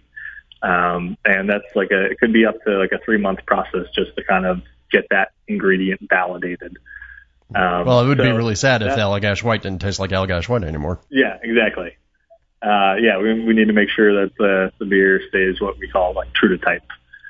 Uh, and in terms of organic beers, uh, we have a number of organic uh, beers currently kind of on uh, within our like uh, pilot program. Um, so you know the we are definitely looking to uh, to brewing more organic beers in the future.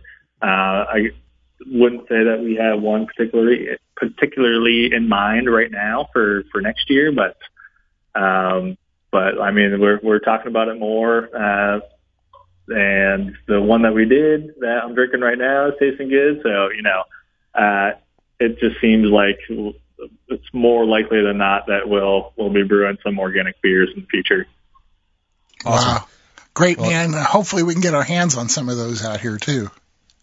Yeah, I don't know. Definitely in California. yeah, sure. well, that's okay. Drew knows how to ship beer to me, so mostly. He just, he just doesn't do it very often. So uh, we've been talking today to Patrick Chavanel, the R&D slash technical brewer for Allagash in Maine. And uh, in just a minute here, when we let him get back to work, Drew and I are going to be tasting the beer and letting you guys know what you're missing. But Patrick, thank you so much for taking the time to join us today. Yeah, thank you guys. I really appreciate it. Cool. Well, if you ever get out here on the left coast, uh, give us a shout and we'll show you around. Sure, will do. No problem. All right, man. Thanks a bunch. All right. Thanks, guys. Well, I thought that was a really fun talk. I mean, I like whenever people can focus on bringing sort of interesting local products to bear and bringing a local idea to bear. I love that whole actual R&D piloting, build up, build up process that they've got going so that they know everything works. I mean, to me, that's really rad. Allagash is, Allagash is one of my favorite breweries in the U.S. And I don't think I've had anything from them that I can remember, at least off the top of my head, that was disappointing. Maybe not to my taste, but not disappointing. Which brings us to the other reason that we have come back out of that interview. We have something not disappointing to taste. Yes, indeedy, boy. I'm going to reach over here and grab mine. Yeah, so these are, uh, Allagash very kindly sent us a, a, couple of cans of their Crosspath, the, the beer that we were just talking about with Patrick. And let's get to tasting, shall we? Ah, here I love we that go. sound.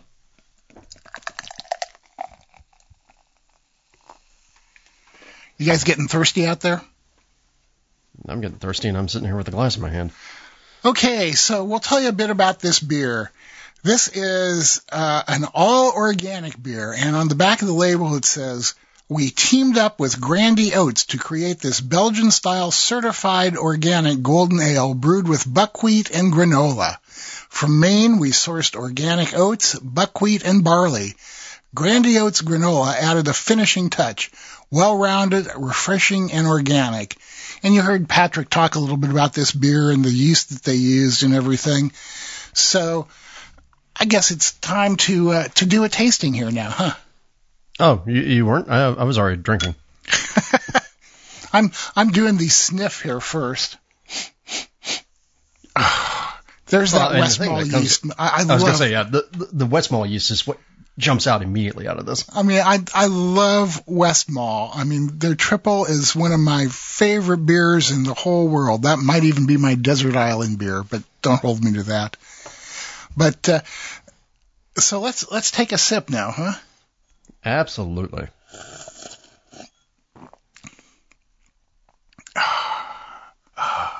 The first thing I get is the phenolics. Um, I'm, I'm getting some grain, but it doesn't really come across as graininess. You know, I, I am not seeing like that the, the oats are like doing anything like you normally expect oats to do or anything like that. There's maybe a a touch of funkiness from the the buckwheat. Uh, I, mm-hmm. I know I know that Patrick couldn't really put a finger on it, but that's what I always get from buckwheat. So hopefully it's not buckwheat confirmation bias. Yeah, I mean buckwheat to me always has a an an earthy floweriness to it. Right. Does that make sense? Yeah, yeah, yeah, yeah, yeah, yeah. Exactly. Um, and I'm wondering if that isn't playing off of the oats. And I do get, I think, some of the the top notes. I think there are like some toasted oat notes. You know, kind of like that granola. Yeah, I, I think I think that you're right. When as soon as you said top notes, I started looking for that, and yeah, I think that maybe I can see something from the granola in there. And it's hard to say, just like it was hard for Patrick to say just what the buckwheat was doing. But man, when I tried this beer originally, my first thought was, why can't we get more Allagash beer here in Oregon? as you as you heard Patrick explain, they have kind of an unusual distribution area, but I I, t- I got to tell you guys, if you are anywhere you can get this beer, please give it a try. Uh, I don't think you'll be disappointed. It is a really, really gorgeous blend of the Belgian yeast with the, uh, the all the organic grains from around there. Um, delicious beer. Well, the things I'm noticing, so for years, I think when organic beers first launched, they all left something I think a little to be desired. There was uh, some, maybe something about the quality of the ingredients or, or something that just, they, they usually felt more grainy and less focused and less, you know, clean tasting. It, it almost This- seemed like the idea was more to be organic than to really make a great beer. Yeah, absolutely. And in this particular case, I mean, this is a great beer. I mean, This is a great beer. I mean, this is uh, this is a, a very sort of happy place, sitting in the backyard type of beer. Um, actually, in a lot of ways, what it reminds me of is it reminds me of that same notion that I that I do with my table saisons. You know, so I don't I'm not doing a table saison down at like three percent. I'm doing a table saison more at like five, five and a half, which makes for these wonderfully spicy beers that are rich with all the Belgian phenolics. So you get a lot of cinnamon, a lot of clove, a lot of nutmeg, but you also get a very dry, crisp finish, and you get something that you can drink multiple pints of. And this really falls into it. And I like the fact that they not only had a great story to build into it and a great idea, but they also executed and came up with a great beer. So many times I think you get these beers that uh, people come up with a great story for, and the story's great, but the rest of the beer experience is eh. It just doesn't live up to the story a lot of times, you know. Uh, it's almost like the the concept was the whole thing, and the beer was kind of secondary. This one, man, the concept and the beer really, really live up to the promise. Well, and I love just how fluffy a head this thing throws.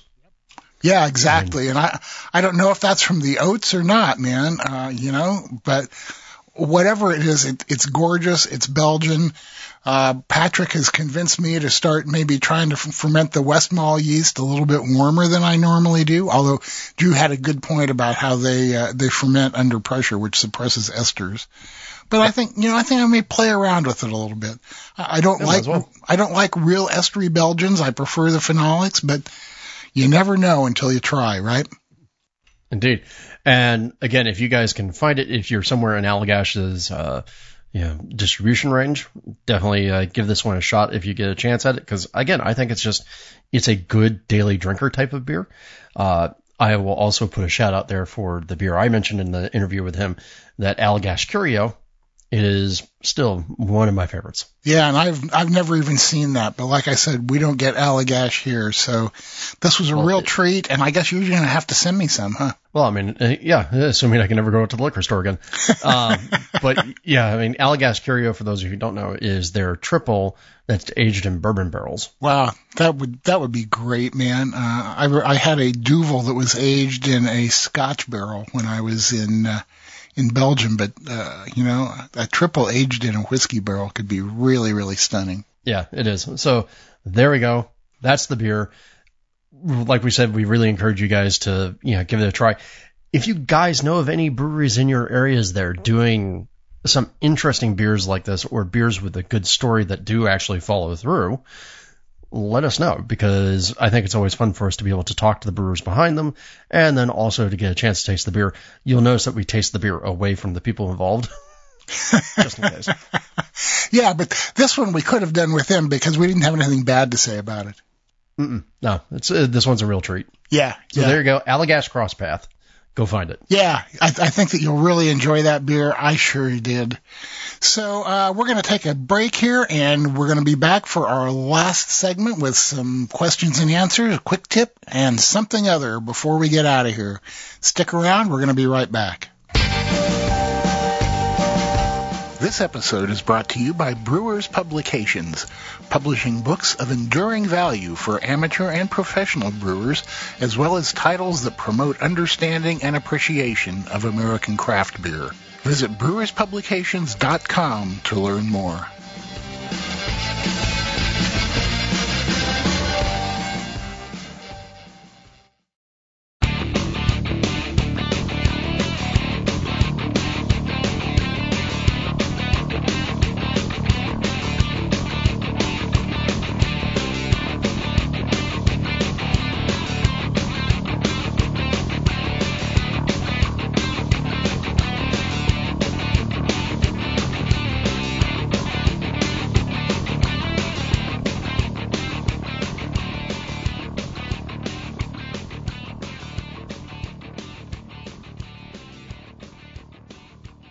Hey, welcome back. It's time to wrap things up and get out of here. And we're going to start with some questions and answers. All right. So, our first question comes from uh, Dan Roth, who wrote in. He says, Hi, guys. I really like the It's Just About Time song.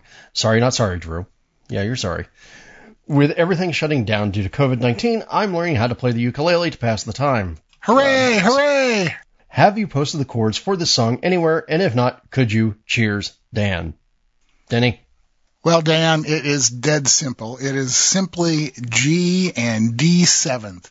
If it was any more complicated than that, I probably wouldn't be able to play it anyway. So for all you aspiring ukulele players out there, that's it right there. It's a G and a D seventh, two easy chords to play, and there's only two of them. So uh, hopefully someday we can all get together and drive Drew crazy with a huge concert of the Just About Time song. I'm I'm fine with the song. It's the ukulele part. All right. oh, oh, I like the ukulele. To me, the worst part is me singing, but uh, I, I like the ukulele. Well, for some reason, I find it amusing. So our next question comes from well from Sweden, and I'm guessing that his goals have changed in the last two weeks. Uh, so, this is from uh, Andreas Hermansson from uh, Sweden. He says, "I'm planning on going to a couple music festivals this summer in an RV. I'm guessing you're not. So as not to have to lug around a load of bottles for my homebrew, I recently bought a few mini slash party kegs. There seems to be some differing information out there about how one should go about priming them for carbonation though. Some people say go two thirds of the priming sugar per volume unit as you do in bottles. Uh, others say use the same amount as bottles, and others are more conservative, going for even half as much. It seems the most common problem people have with the kegs are overly foamy beer. To me, that sounds like the beer is either overcarbed or too warm, which kind of makes it overcarbed as well. So I'd guess a lower amount of priming sugar might be needed. What's your idea on this? I can't remember if you've talked about priming with sugar in kegs before or not. Denny, you got thoughts? Well, I, I have thoughts, but I don't have any experience to pass along. Uh, all I can tell you, Andreas, is I normally hear two thirds the amount, although I have heard really good arguments made for other amounts too. So, I mean, ha- have you tried this? Um, did it come out overcarbonated? I think this is going to be one of those things that's going to kind of have to be trial and error. Well, I think there's a couple things going on here. Two thirds is the most common uh, recommendation. So two thirds whatever it is you would use for a similar volume, uh, as if you're going to bottles. Uh, people like to argue that when you're aging in bulk, you know, you don't need as much drive. Um, now the problem is just like Denny, I don't have a lot of experience with mini kegs because by the time I came into the hobby, mini kegs were sort of poo-pooed on here in the U.S.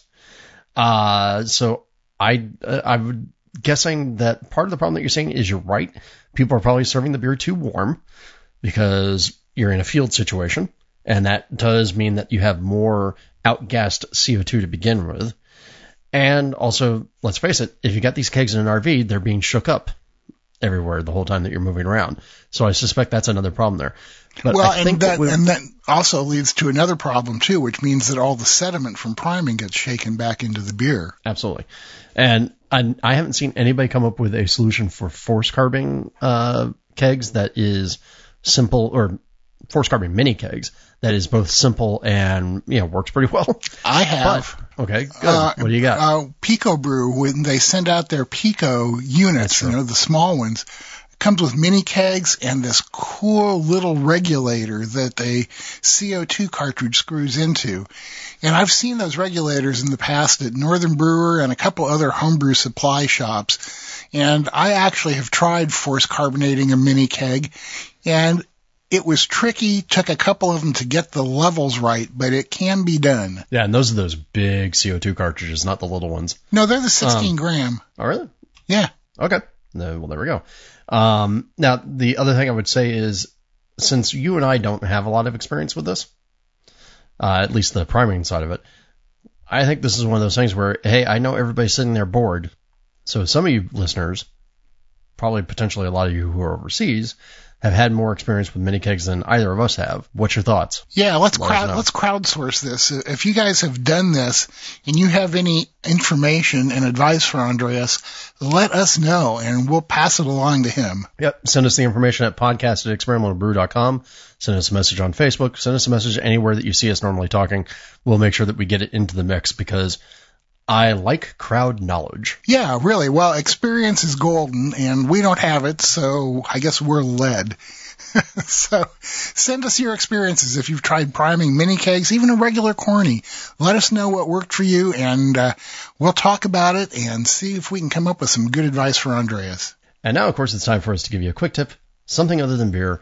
And I guarantee you, you guys are going to like the something other than beer because it's very soothing this uh, this week.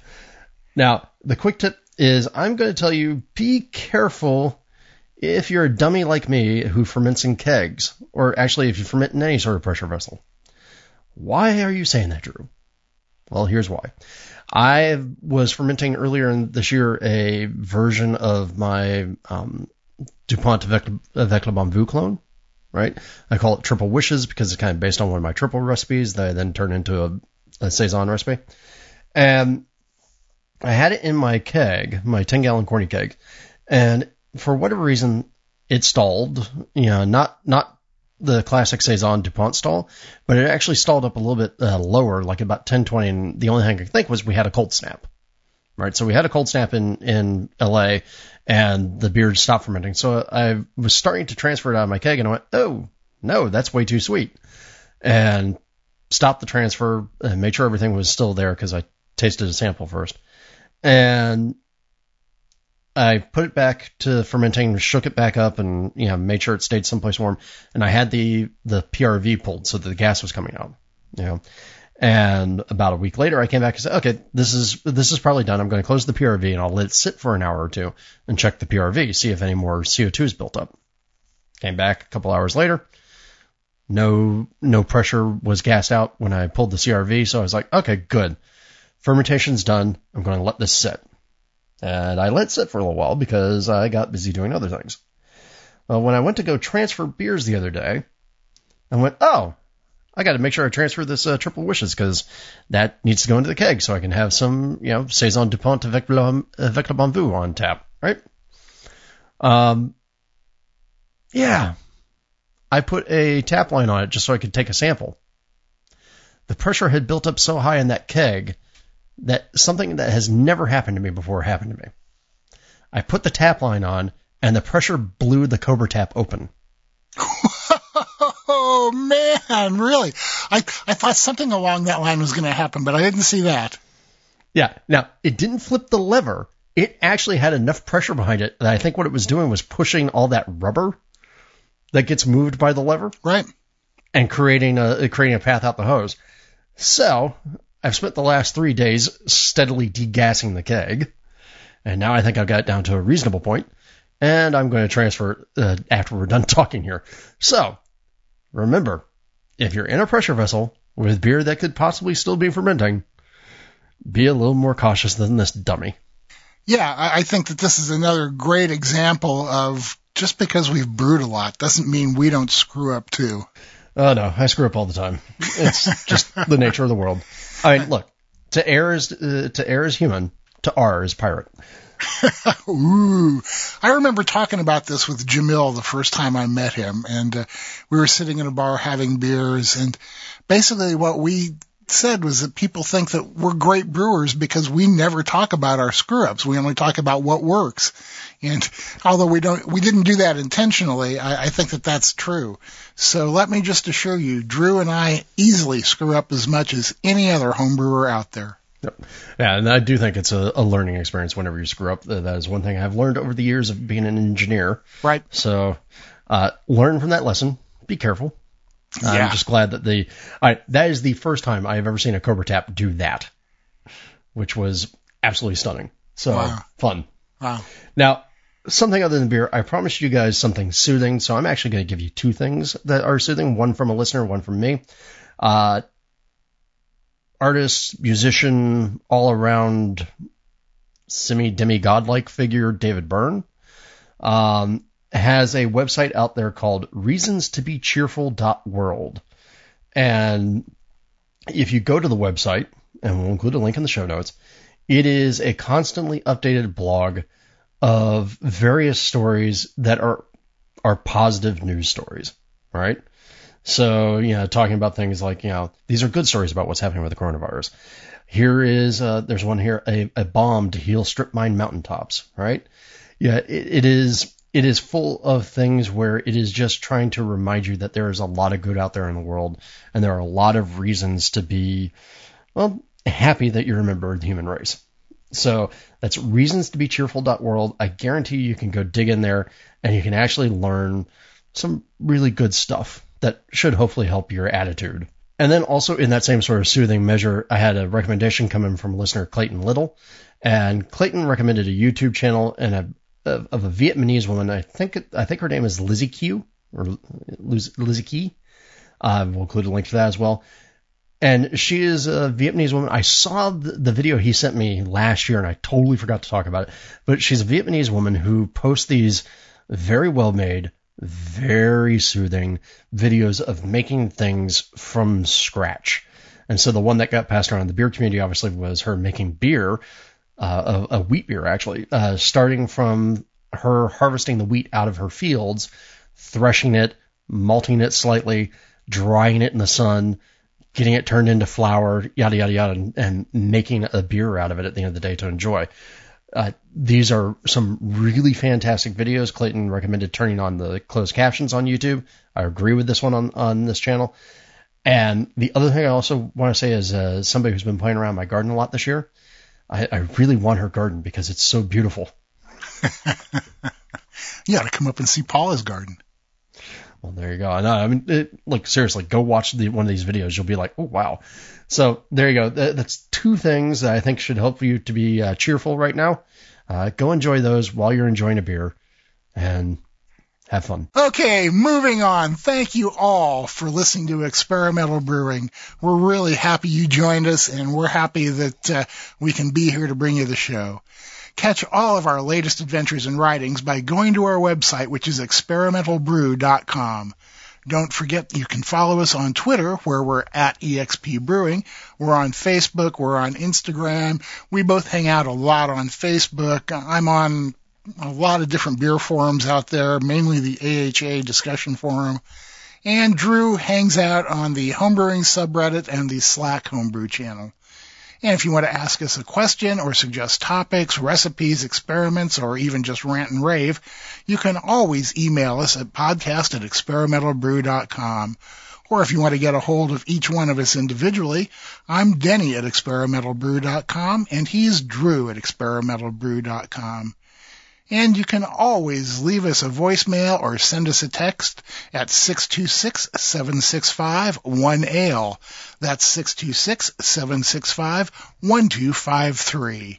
So until next time, remember to always brew experimentally. Or brew wacky. And we'll see you on the next episode of Experimental Brewing.